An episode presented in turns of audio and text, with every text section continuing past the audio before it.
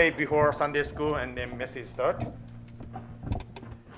イエス様、今日こうして一緒に集まってあなたを礼拝できることを感謝いたします。Lord, thank you that we can gather together in the name of Jesus to worship you. 今から J キッズサンデースクールで子供たちがイエス様の愛のメッセージを聞くことができることを感謝いたします。Lord, thank you that in today's J Kids that the kids get to hear a message of love. そして今私たち大人も本当に聖書の言葉を通して、共に家族でイエス様を礼拝してまいります。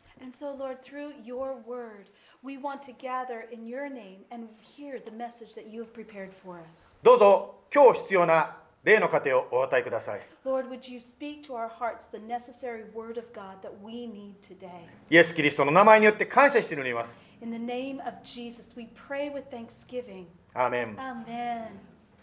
OK、サンデースクールスタート、えーですね、J キッズですね。今日、愛さんが先生ですね。そして、えー、幸子さんね、そしてひじいちゃんね。ありがとうございます。So we're going to dismiss the J kids. We've got Aisen as the teacher. We've got two helpers with Sachiko and Hijiri, and they're going to have a great time today. So we bless them. And Emi-chan's here. Woohoo! ね、はい。じゃあですね、今日大人の方もですね、メッセージに入っていきたいと思うんですけども、えー私今日今年初めてのメッセージになりますね。Today is my first message of 2024. もちろんあのあのね、ケンジ牧師がね、メッセージされた時の通訳者としてはですね、話したんですけども、まあ私が話をするという意味では今年初めてのメッセージでございますね。So the first Sunday I was translating for Kenji Sensei. So today is actually my first day preaching. あの先週ね礼拝に来られた方あの私も日本から見させていただいたんですけれどもメッセージはポートランドの道嗣先生がですね道先生がですねあのビデオでお話されましたよね。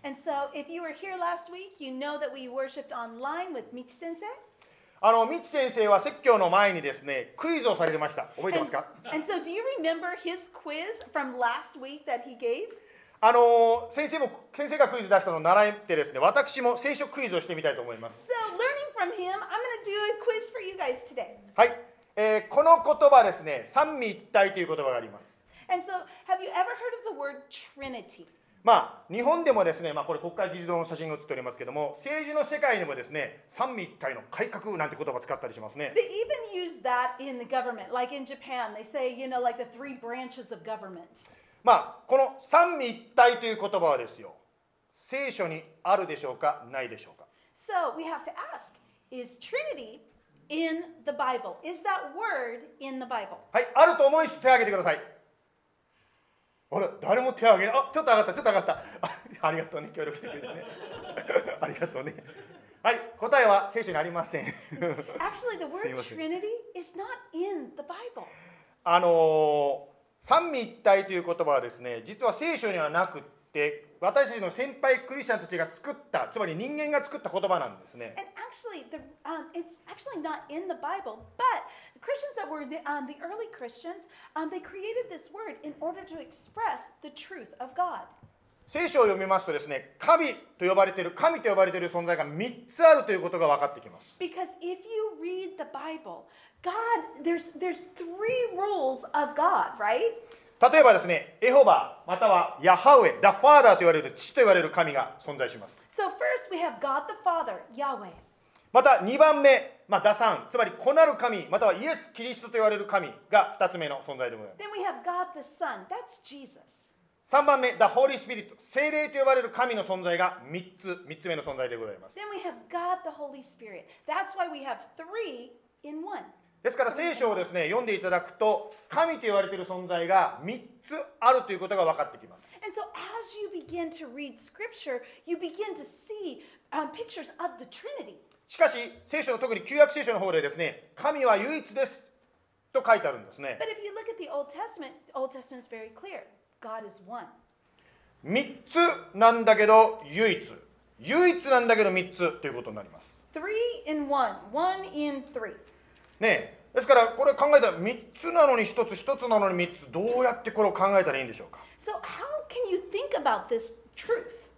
まあそのことをなんとかいろいろ説明しようとして多くの方たちがですねまあいろいろ考えてきたんですけどもその中で出てきたのが三位一体というまあこれ専門用語なんですよね And so that, what they thought is, well, maybe we need to describe it with a different, describing that biblical truth with one word, and that's where the word Trinity came from. まあ聖書を研究している方がですね三位一体というのはとても難しいですと言ってましたからまあ研究している方が難しいというわけですから私たちもですね3つが1つ1つが3つ難しいと思っていただいたら普通でございます And so it's really normal. You know, scholars are thinking this is a really complex biblical truth. And so it would be normal for us to think, wow, the Trinity is kind of a hard concept to get your mind around. まあでは先週ですね三つ先生が紹介した目から鱗という言葉がありましたよね。先週の説教を聞いてた方のご質問なんですけど、はい。これは先週にあったでしょうか、ないでしょうか？はい。あると思う人。はい、ありがとうございます。実はこの言葉は聖書にあります。はい、パウロという人が人の働きでね、目から鱗のよなのが落ちたという書いてある、そこから来てるわけですよね。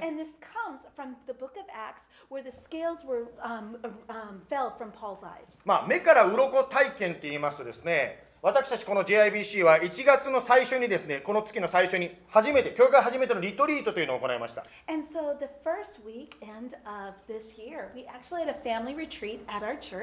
まあ、リトリートというとですね、まあ、何をやったかと言いますと別に私たちが日曜日にやっていることと特別に違ったことをしたのではありません You know, honestly, when we gathered for the family retreat Friday, Saturday, and Sunday, it wasn't like we were doing something extremely out of the, the pocket where we were doing something outside of Sunday worship. にリトリートで何をやったかと言いますとですねまず、えー賛美と祈りをしましたね So, what did we do in the retreat? First, we praised and we prayed. また説教者、まあ、特に今回は特別の説教者でしたけれども、ケンジ牧師がですね3回の説教してくださいましたよね。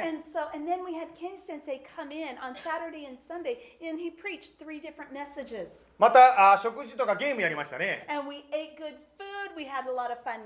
まあ、あのクリスチャンたちの交わりですね、その中でね、あっち向いてホイなんかやりましたよね。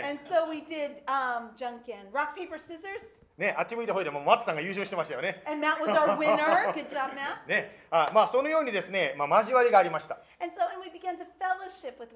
しかしですね、賛美したり、祈ったり、説教したり、まあ、交わったり、また食べたりっていうのは日曜日でもやることですよね。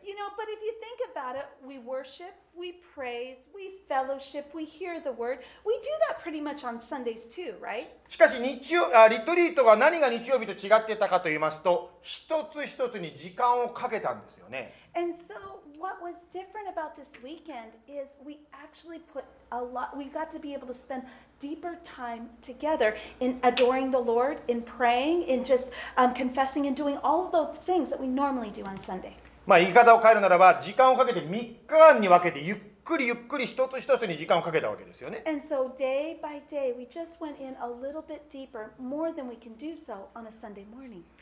あの私たちはですねまあ忙しい毎日でを過ごしていく中でこう見えなくなっていることっていうか見えなくなっているものがあるんですね And the reality is, because our lives get busy.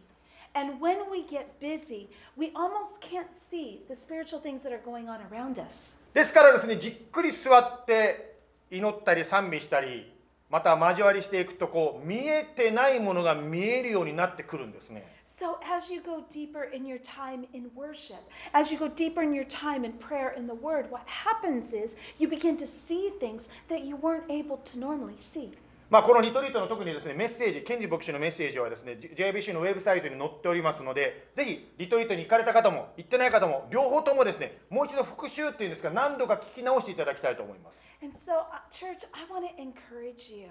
All of his messages, Kenji Sensei's messages, are uploaded, they're online. If you weren't able to come, I encourage you to listen. If you came, I encourage you to listen again. There are truths to glean from his message. 何度も何度も聞いていくとですね1回目2回目で分かんなかったことが3回目に聞くときにこうだんだん分かってくるようになるんですね And the reality is, is when you listen to it again and again, you begin to catch things that you weren't able to get in the first place. まるで玉ねぎの皮を剥くようにですね気がつかなかったことが少しずつ少しずつ分かってきてあこれが目から鱗が取れることなんだというふうに分かってくるんですね。で、こう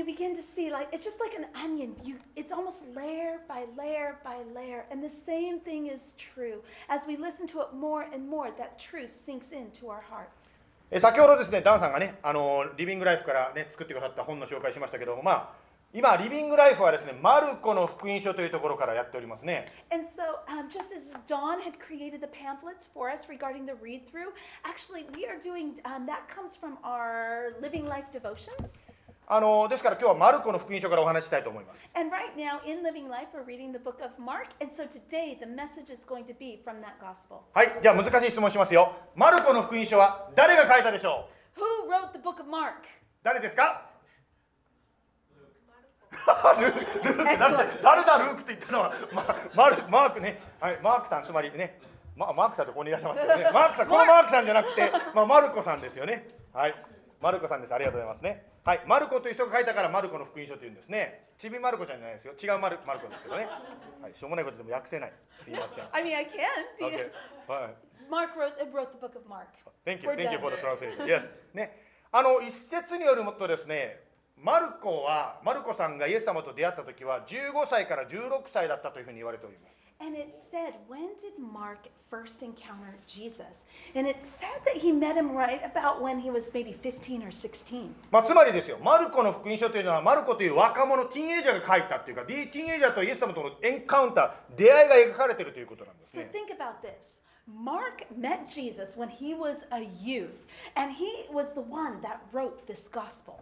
まあ、ですからですね、言い方を変えるなら、マルコの福音書というのは、まあ、The According to a Youth、まあ。ユースが書いた福音書ということになりますね。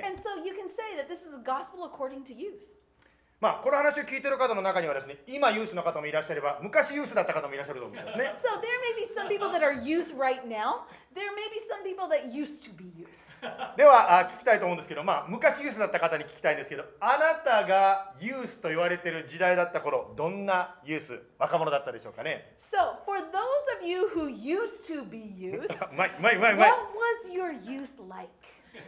あのーまあ、私がですね、自分の若か若かった頃って急におじさんになってますけども、若かった頃のことを考えると、中学生の時のことを思い出します。And so for me, I think about when I was in junior high. 中学生の時にですね、私は部活でバスケットボール部に入りました。So for me, everybody does um, different um, clubs in Japan. For me, I went into the basketball club. 私の入ったですねあの学校のバスケットボール部では私は全然もうダメ選手でしたダメでしたね And honestly speaking, I wasn't a great player. しかしですよこれは誇れると思うんですけど私の後輩はですねすごい立派ですよ But but one of the students in my school that came in after me, he was great. この人知ってますこの人 Do you guys know who he is? あの実は彼は私の後輩なんですよ。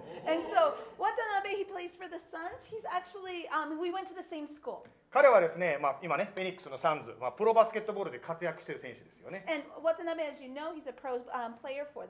まあ彼の場合はですよ、小学校の頃からですね、NBA に入りたい、プロバスケットやりたいとしてこう練習して訓練してきたそうですね。So when he was young, he's like, I wanna be an NBA player. So he practiced. しかし私がバスケ部に入った動機は何だったでしょうか？So that was his motivation. Guess what mine was? 私はですね NBA じゃなくて背が高くなりたかったんですね So I wanted to become taller. ですからですねバスケットボール部に入れば私はセセブンフィートぐらいのねとにかく高い背が高い人になれるんだっていうそういう期待を持ってバスケット部に入りました So with expectation, I thought if I become a part of the basketball team, I'm to grow. しかし考えてみてくださいあのバスケ部に入ってもですね入ったからといってセブンフィートにはならないわけですよ Um, but even if you join the basketball team, guess what? It's not guaranteed that you're to be seven feet. まあ大人とな大人になって私も考えればですね別にバスケ部に入るから背が高くなるんじゃなくって背の高い人がバスケ部に入るからそのままね背の高さになってるわけですよね The reality is, is you join a basketball team not to get tall. You actually join the basketball team because you are tall. まあこの中にはお医者さんの方もいらっしゃいますけども医学的に考えればユースの時代若い時代っていうのはまだ脳が完全に発達してないそうです And so, you know, um, just physiologically, when you're in a youth, your brain has not yet fully developed. ですから発達してないので全体像っていうんですかねビッグピクチャーがまだつかめないそうです And so the reality is, it's very difficult for youth to get a big picture. ですから若い時特にユースの時は物事をですねどうしてもこう短絡的に捉えてしまうことがあるそうです So for our youth, what happens is we almost like, um, is that me? のこれこれこれ Oh, it's うん that. Okay. I'm sorry. So we end up thinking of things very simply.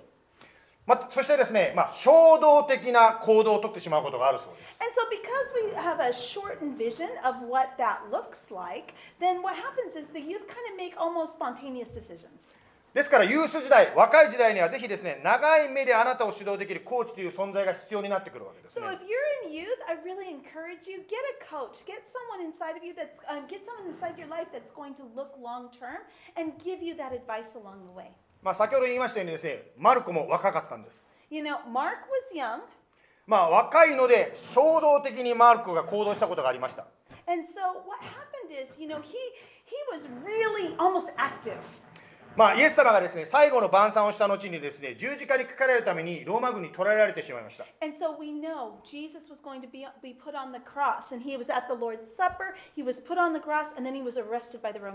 ペテロをはじめですね年上の弟子たちはイエス様を見捨てて逃げてしまいましたね。しかし、若いマルコはですねイエス様についていこうとしたんですね But but who? Look at Mark. He tried to follow Jesus. ではその模様をちょっとですね読んでみたいと思います So let's go ahead and read that. マルコの福音書の14章の51と52 Matthew, Mark 14, 51. ある青年がこれマルコのことなんですけどある青年が体に雨布を1枚まとっただけでイエスについていったところ人々が彼を捕らえようとしたすると彼は雨布を脱ぎ捨てて裸で逃げた So this is about Mark. So a young Mark followed him with nothing but a linen cloth about his body. And they seized him, but he left the linen cloth and he ran away naked. なぜ裸にですねリネンを1枚だけまとってイエス様についていこうとしたんでしょうか I mean, think about that. He had one piece of linen around his body, but he was trying to follow Jesus. まあ大人ではですねちょっと理解できない行動ですよね You know, obviously, as adults, we think, hmm, is this going to be okay? しかしマルコはですね、まあ、これを書いたのはもちろん大人になってからですけども大人になったマルコはですね若い頃の自分のまあ恥っていうんですか失敗をそのまま正直に書いたんですね But as he's an adult and he's writing this gospel, what happens is he really was very honest about what happened that fateful night. さて JBC で行ったリトリートですね ACTS について学びましたね And we learned at our family retreat about A,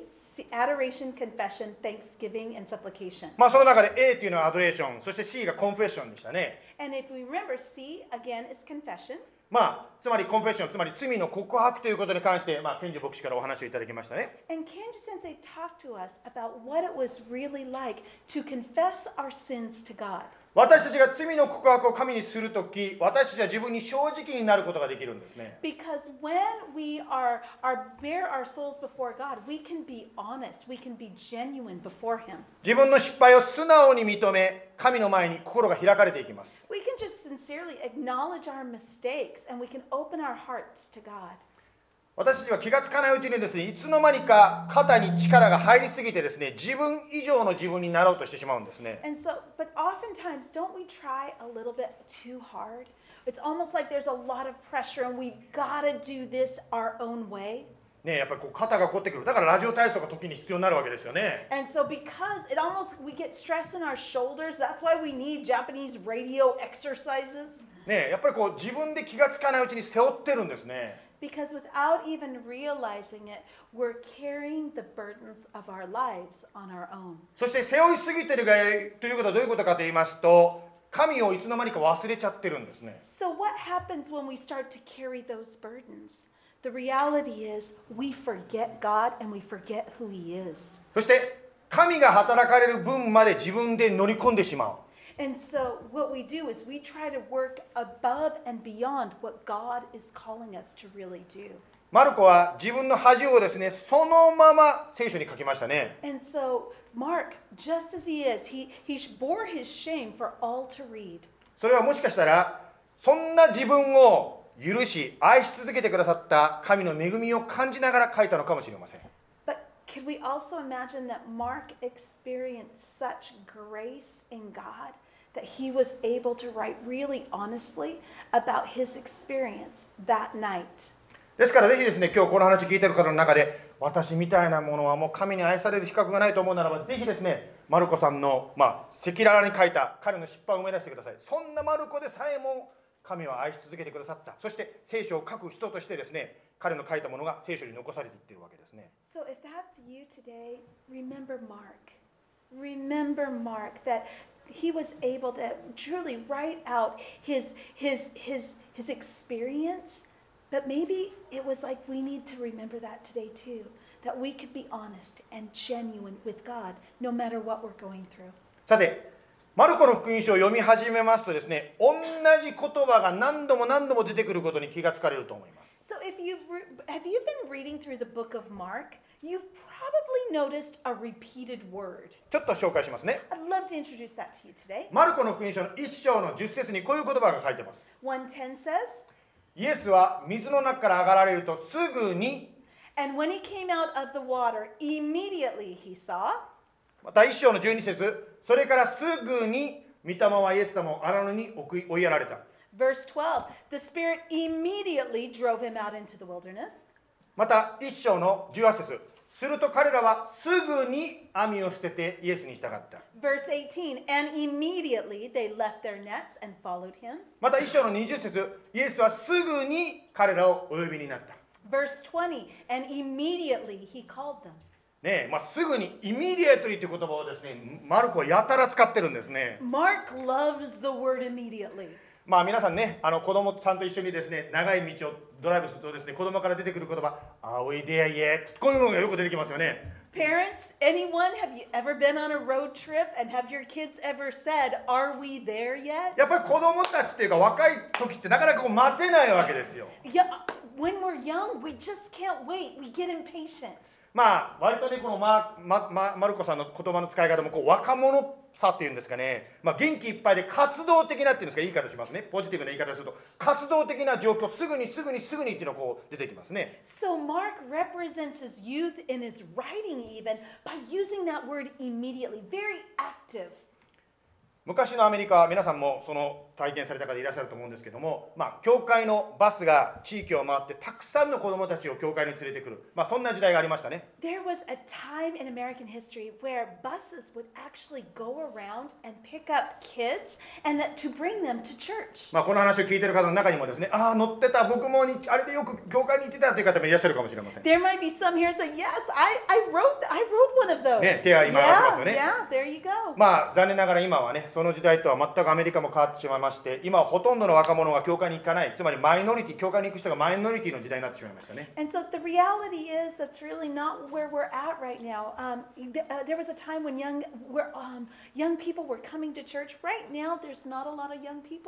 し、しかしですよ、マルコのようなですね、もうすぐにすぐにすぐにという,こう,いう若者でさえも、イエス様と出会って人生が変えられていったわけですね。But Mark, in his youth, he encountered Jesus, and his life was changed. その秘訣は何なんでしょうか What was the secret?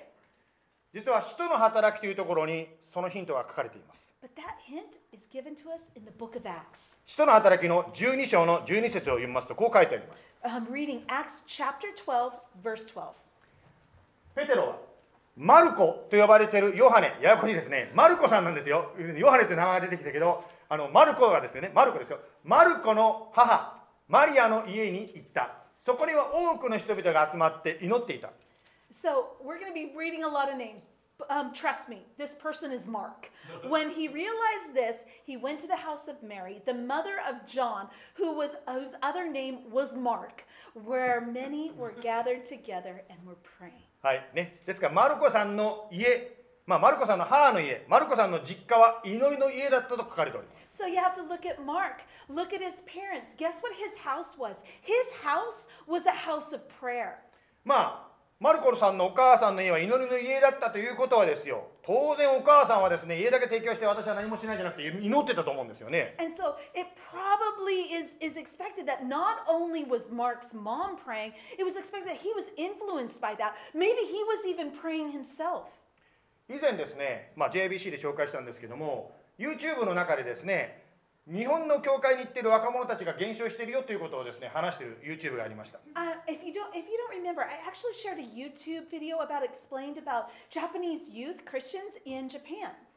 その中でですね、まあ、教会に残った、つまり去ったどんどん若者が去っていったそうですけど自分たちは残った人たちが対談してたんですね And so they were talking about not necessarily about all the, the youth that had left, but about those who had stayed. どうして自分たちが残ったのかということを若者ユース自身が分析してたんですね彼らが And they were dialoguing. They were like, "Why did we stay?" And they began to have that that, that conversation. まあ今年ねまあ去年それを見せたので忘れている方もいらっしゃるかもしれませんのでもう一度今年それをおお見せしたいと思います And so I'd like to share that again. E- For those of you who weren't able to see that last year, I'd like to share that with you this year. Okay, Ted, are you ready to put the video sound on? Are you ready? I'm gonna play the video. Okay, じゃあ今からその YouTube の場面を流します。いきます。キリストーク。もう嫌だ行きたくないって言いながらこういうにもなんか来てるじゃんみたいなそういう人たちに共通してるのはめちゃくちゃ祈られてるっていうことだと思うんですよ。うんなるほどね、うん。まあ、口には出さずともうん。影でね。そう。うん。でクリスチャンの2世で良かったなって思うのはその分祈られてる親に。親って一番子供のことを思ってるからその分激しい祈りをいや間違いないね本当ね、うん。してくれてるわけじゃないですか、うん。キートンのお母さんもね。激しくなってくるでしょ本当すごい。ですでしかもなんかおお母さんの友達にまでこうこう言ってる。からねよ横のつながりがあるから。祈りが。そう。なんかママ会みたいなのがあるから、うん。そこでまたすげえ祈ってたりして。お本当お世話になってますよ、ーねうんはい、まあママ会なんて言ってますけどね、まあ英語の方にも説明しておきますけども、彼ら二人がまあ分析したのはですね、自分たちは教会に残っている理由というのはお母さんの祈りだって言ってるんですね。So why did they stay in church? And they said it was because of their praying moms. ねえまあ、あの今年になってですね私は皆さんの,、ね、あのサポートによって日本に行かしていただきました。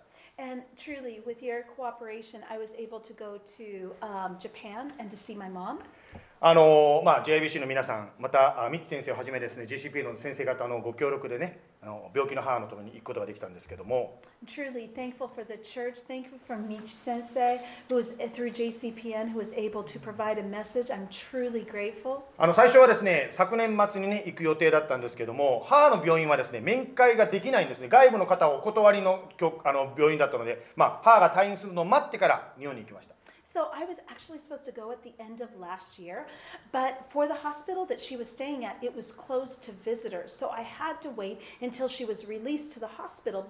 from the hospital before I went back. まあ、母はですね今日本で一人暮らしをしながら膵臓がんと、まあ、通い入れですね通院しながら戦っております So my mom, she lives alone. She's battling with pancreatic cancer, and so she travels by herself to go to her chemo treatments. えーまあ、先週ね母と別れてきたんですけども、まあ、母と別れる前にですね母は私の手を強く握りました And so as we were as I was saying goodbye to come back to America, my mom grabbed my hand so firmly. そして私と私の家族のためにそして JIBC の皆さんのために涙ながら一生懸命祈ってくれました So with tears, she prayed for me, she prayed for my family, but she also prayed for JIBC. ある時ですねポートランドの JC、J えー JCP の代表ですけども横井牧師がですね私の母に質問したんですね And so um, my my pastor Mike, he's uh, the head over JCPN. He met with my mom last year, and he asked her, お母さんなぜアリゾナの息子さんのところに行かないんですかこう言ったんですね he asked, "Why don't you go to your son's home in Arizona? ねえ一人でそんなね病気と戦うんだったらやっぱりね周りに家族いた方がいいと思うんですけども You don't need to battle alone. You can go." その時母は横井牧師にこう答えたそうです But my mom responded. この子はもう主に捧げましたって言ったんですね "I I gave my son to the Lord." あの今母と私の写真に載ってますねあのね母がね今いますあの私が高校生の時ですけども私は病気になりました Um, and the, sto- the story behind that was because in high school I got very sick. 私が死ぬと母は思ったようです And sincerely, she thought her son was going to die. その時ですね母はですね旧約聖書にあるハンナの祈りっていうのがあるんですけどハンナの祈りというのをしました And so um, in the Old Testament, there's a woman of prayer, and her name is Hannah. And she prayed the Hannah prayer. まあその中で母はこう言ったんですねイエス様どうぞこの子を癒してくださいそうすればこの子の人生をあなたに捧げますと母は祈ったんですね And my mom prayed, God, heal my son. And if you heal him, Lord, I will give him to you. ままあ、私はごの、ね、今見てご存知のようにその病気が治っただけではなくその後大学生の時にクリスチャンになりました And so not only was I healed, but when I was a university student, I believed in Jesus. そして今アリゾナここでですね牧師をしているわけですね、 And so now I'm a pastor right here in Arizona. まあ、そのきっかけは母ちゃんがあんな祈りをしたあんな祈りって言ったら悪いんですけどこんな引っ込み思案の人間がどうして牧師になったんだろうと自分でも思うんですけど、まあ、母の祈りがあったんですよね So why am I here today preaching the gospel? It's because my mom prayed. まあお母さんっていうのは皆さんもねあのいろんなお母さんを知ってると思うんですけどお母さんってすごいですよね And everyone has different moms, but there is something special about moms. まあ先ほどの私の後輩のって別に後輩のがあるからすごいんですけど渡辺選手のお母さんもすごいですよ You know, did you know, do you, have you heard the story between what, um, Watanabe's mom? お母さんはね息子がね NBA で将来ですねあのやりたいんだということを小学生の時に聞いたそうです And so his mom heard when he was a little elementary student that he wanted to play in the NBA. そこで早速朝5時からですよもうねほとんどなんか思い込んだらの世界ですけども、ねトレーニングを息子とに対してやっていったそうですね So she heard it, she listened, and at five o'clock in the mornings, they started training. ねお母さんってすごいですよねまたあるお母さんはですね、病気の子供のためにですね、朝まで寝ないで、つきっきりで看病します。So、またあるお母さんはですね、二つの仕事を掛け持ちしながら、同じ一つでですね、子供たちを育てている方もいらっしゃいますね。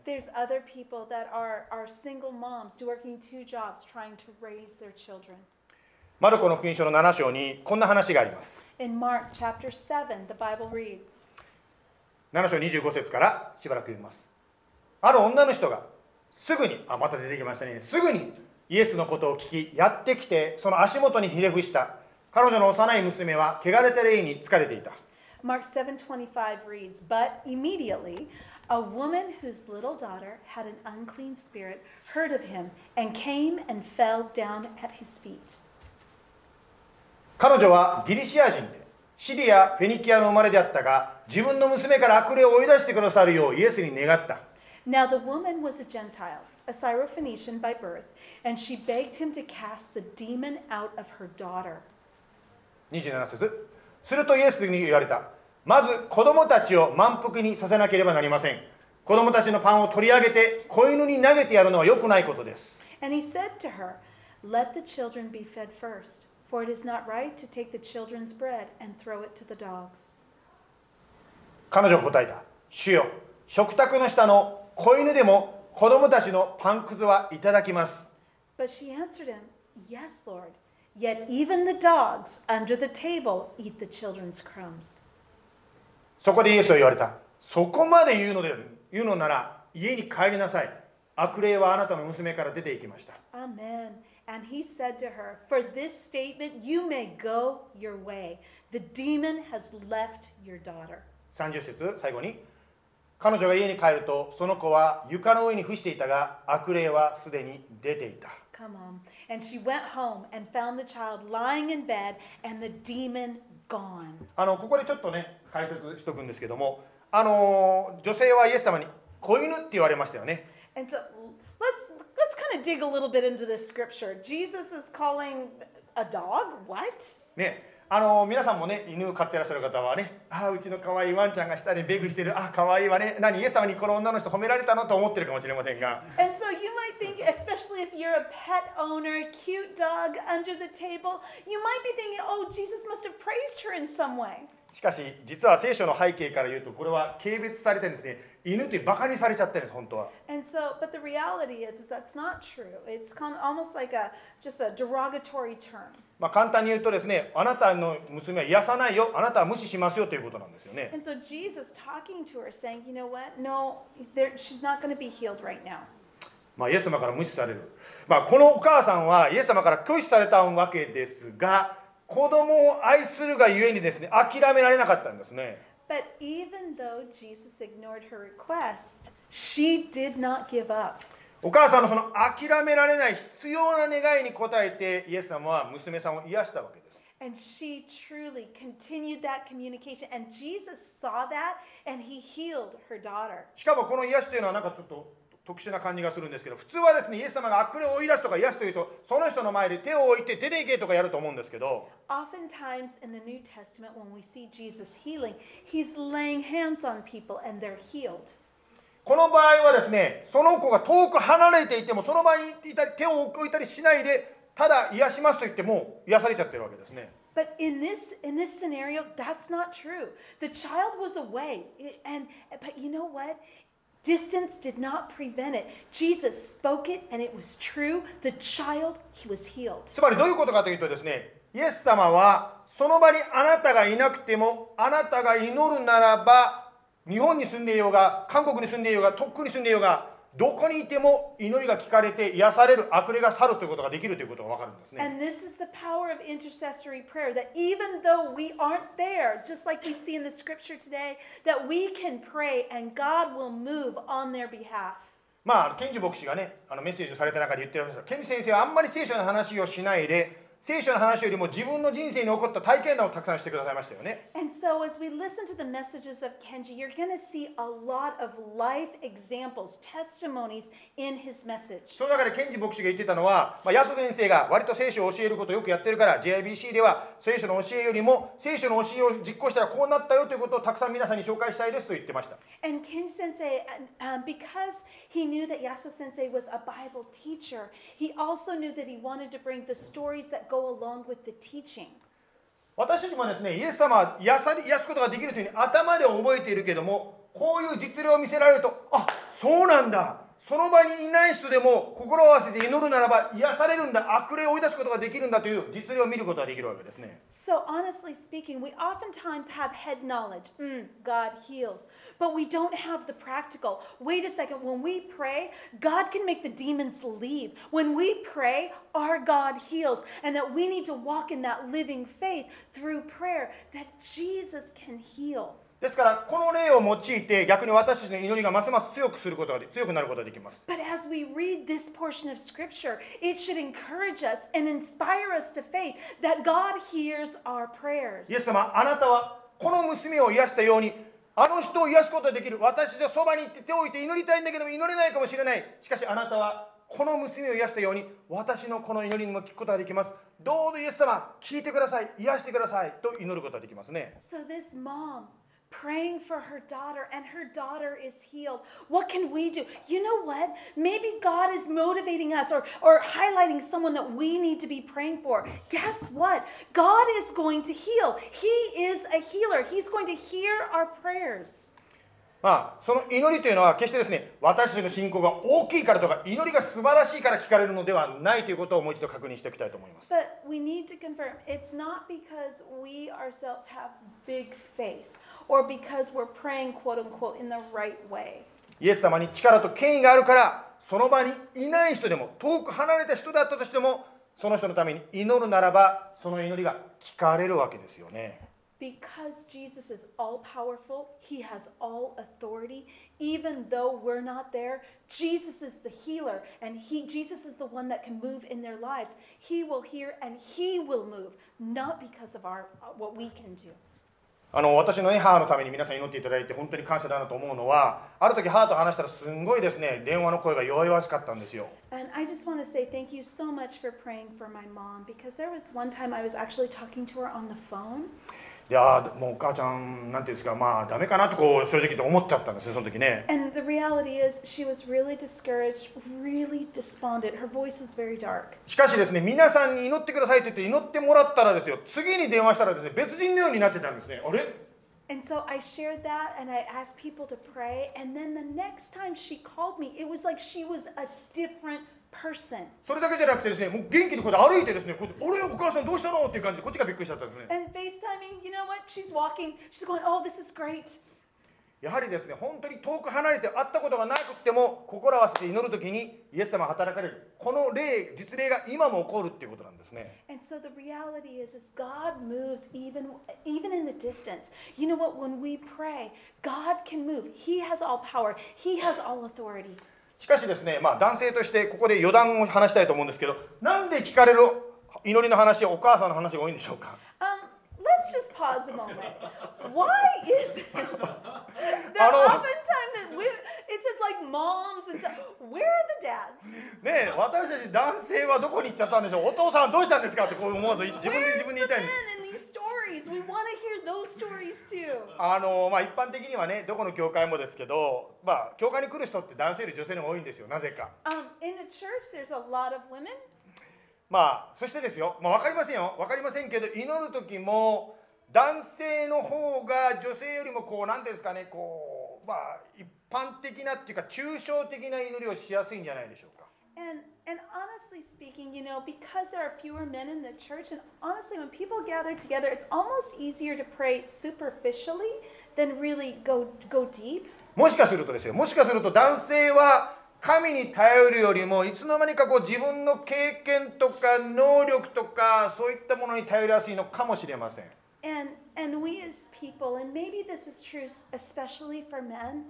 but it's easy to rely on on your own abilities, your own talent, your own effort, instead of being dependent on Jesus. なんかこう「I can do it」みたいななんかそういう自分でできるんだみたいなものがあってどうしても「イエス様あなたがいなければ」みたいなそういうものが男性の方は難しいのかもしれません And so for men, it might just be a little bit harder to s- because we have this tendency to say, "I can do it," instead of having full surrender to Jesus. まあ別にこれ男性女性の違いではなくてですねやはり男性であっても女性であっても ですよね心砕かれて神だけを真剣に求めるならば神の技が私たちの人生に起こるわけですよね But let's be honest, isn't that true for both men and women? To truly humble our hearts, to have our hearts humbled before God and be completely dependent on Him. またこのギリシャのですねギリシャ人の女性のように諦めないでしつこく祈るこのしつこさというのが大事じゃないでしょうか And as we look at the, at the Syrophoenician woman, you know what? Her persistent prayer was so beautiful. 実はマタイの福音書にもですねその話があるんですがマタイさんはこう書いてあるんですね If you go to the Gospel of Matthew, he tells the same story, but this is how he reflected on it. マタイの15章の23節しかしイエスは彼女に一言もお答えにならなかったんですね But か he- 弟子たちは Oh, 身元に来てイエスに願ったあの女を晒してください後についてきて叫んでいます But he did not answer her a word. And his disciples came and begged him, saying, Send her away, for she is crying out after us. ねえ Amen. Let's go. なかなかねこれは、まあ、みな男性の皆さん少なくとも私やりにくいですねそこまでねなんかうわー助けてまあいいかってなっちゃうんですねなんとかしてくださいお願いしますっていうのはなかなかねあの言いにくいところがありますけどこの女性はそうだったんですね But you know, um, for some people, that can be really hard to imagine, right? Jesus is there, the disciples are there, and that crying out, that relentless crying out, heal my daughter. You know, if, if, the, there, if he's ignoring you, it might be easy just to go, oh, he's not going to do it and walk away. That was very different from the, for this woman's actions. あのーまあ、ポートランドのね JIBC の横井牧師は3つの街道を建てました And so in JIBC in Portland, they have built three different buildings. また横井牧師はミッチー牧師またケンジ牧師というねもう本当に 子供さんの中からも素晴らしい牧師たちを育てておりますよね And so, not only um, that, they've also raised two amazing pastors. あのー実はまあ先生横井先生先生と言われるけど私個人はですよ一緒にポータルにいたから分かるんですけど先生もすごいけど奥さんのあの祈りがあったんじゃないかと思うんですよね And so, you know, um, I served with Pastor Mike in Portland. It was a beautiful time, and yes, he is a man of faith. But what's even greater is his wife's power, um, his wife's prayer. もう奥さんは本当にこういう感じですよ神様なんとかしてください。私の子供教会堂が建てられないんですってもう奥さんの祈りすごいんですよもう。And Yumiko-san, this is really true. And so it's her prayer for her family, for the church, it's fierce. And so it's like my, my son's walking away from the Lord, and she will cry out, God, do something with my son. Lord, there's no money to, to build the building. God, we need the money to do the building. Do your work. And she will not let go until God answers. ある時ですね教会でねあのファンドレイズまあいろいろとね日本にチームを送ったりとかするんでファンドレイズをしてるためにあのヤードセールしてたんですよ And so there was um, a time because we did a lot of fundraising to for missions, and there was a garage sale for the fundraiser. あのその時にですね私も牧師だったんですけどああ今日ちょっと雨降りそうですねじゃあ雨が降らないように祈りましょうねみたいな感じで私やってたわけですよ And I, I was talking to Yumiko Fujin, had to really oh, it might rain today. Maybe we should pray. そしたら由美子夫人は違うんですよねもう外に立ってですね立って手を挙げてですねやめーもうすごいやめーってこんなに祈りうわーちょっと私ごめんなさい引いちゃったんですねこれここまでできないなって And so, what did Yumiko Fujin do? She's like, she heard that, she went outside, arms both wide, and she goes, Stop, stop, in Jesus' name, stop the rain. 本当にねあの時私びっくりしたんですよ教会の周りだけ雨降ってないんですよ雨がもう外は降ってるのに教会のとこだけ雨降らなかったんですよね And so, it's raining, it's raining all around us, but around the church, there was no rain. やはりそういう本当にこう何ていうんですかイエス様に真剣に求めている祈りこれは男性であろうが女性であろうが性格の関係なくですよ本当にそういうふうにイエス様に食らいついていく祈りって大事じゃないでしょうか And isn't it important to cry out in prayer? Whether you're a man, whether you're a woman, it doesn't matter. It, it does matter where our hearts are. Are we crying out to Jesus? まあこのようにですね話をするとある方はこう思うと思うんですねあ先生今日のメッセージで言いたいことは一生懸命何でもいいから祈ればその通りになるんですよねじゃあ私フェラーリが欲しいって100回叫んだら出るってことですかってこうなっちゃうと思うんですよね And so people hearing the message today, they may go, mm, Sensei, I got it. I got your point. So all I need to do is pray really hard to get what I want. I want a Ferrari. I'm going to pray a hundred times. I'm going to get a Ferrari, right? まあですから聞かれる祈りつまり実現する祈りに関してもう一つ覚えておきたいことがあります But when we pray and we cry out to God, there is something else that we must remember.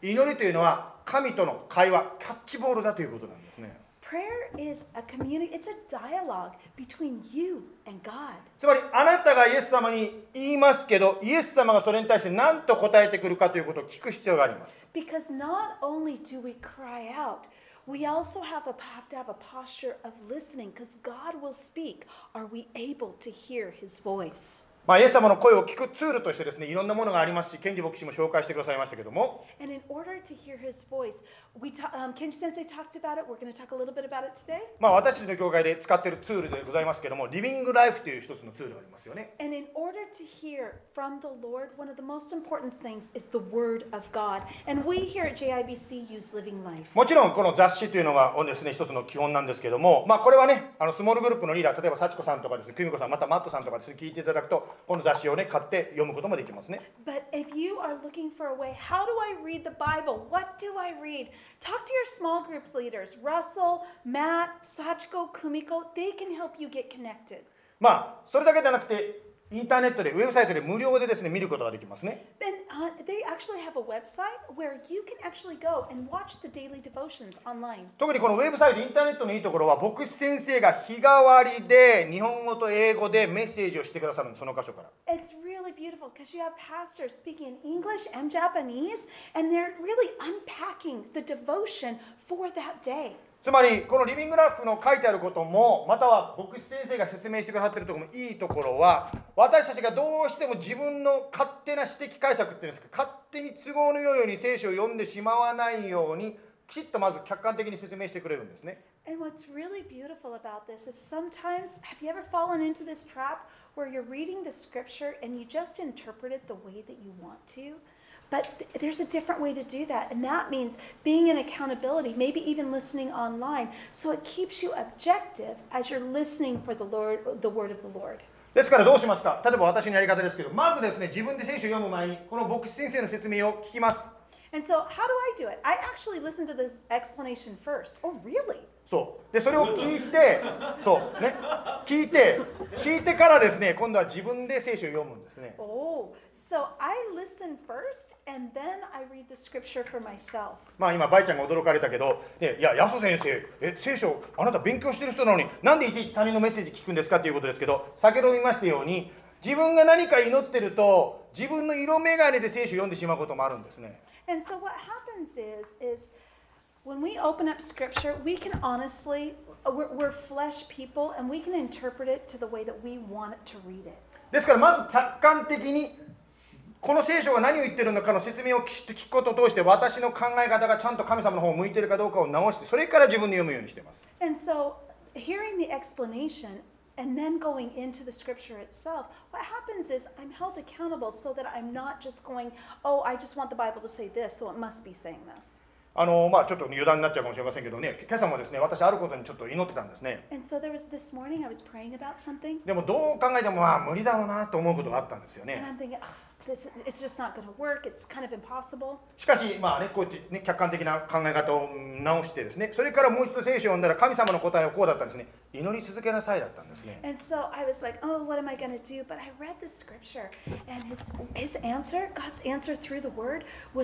persevere and pray. Pray continually. それは今までね一応私なりにこう祈りのノートをねつけてるんですけどそれと同じ答えつまりずっと一貫して同じメッセージなんですねつまりこのことに関しては今実現していないかもしれないけども諦めないで祈り続けなさいっていうのは神様のメッセージだったんですね And I have a prayer journal that I write, and so it just is. It, it was really the same message. So you need to continue in prayer.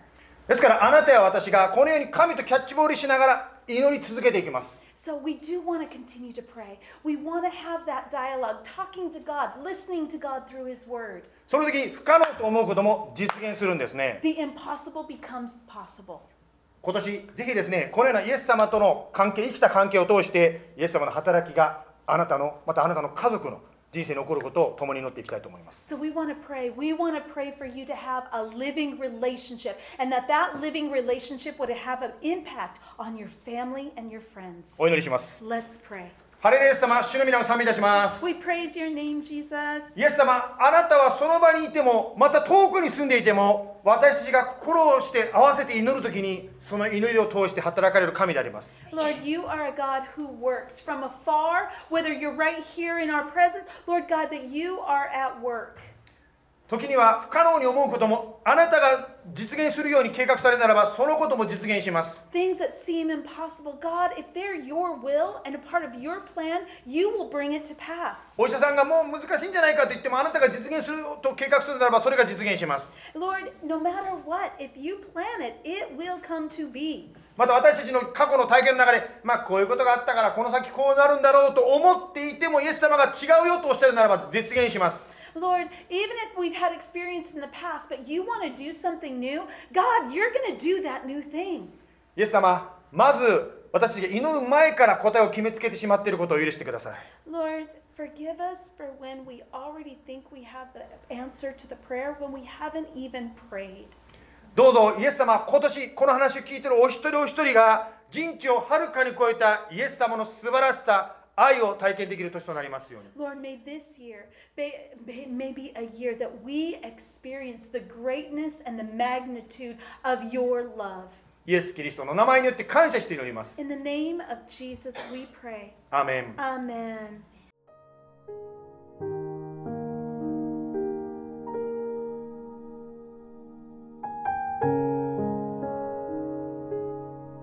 最後まで聞いてくださってありがとうございました。教会についてお知りになりたい方は jibcaz.org をご覧ください。Thank you for listening. Please visit us jibcag.org for more information. May God bless you.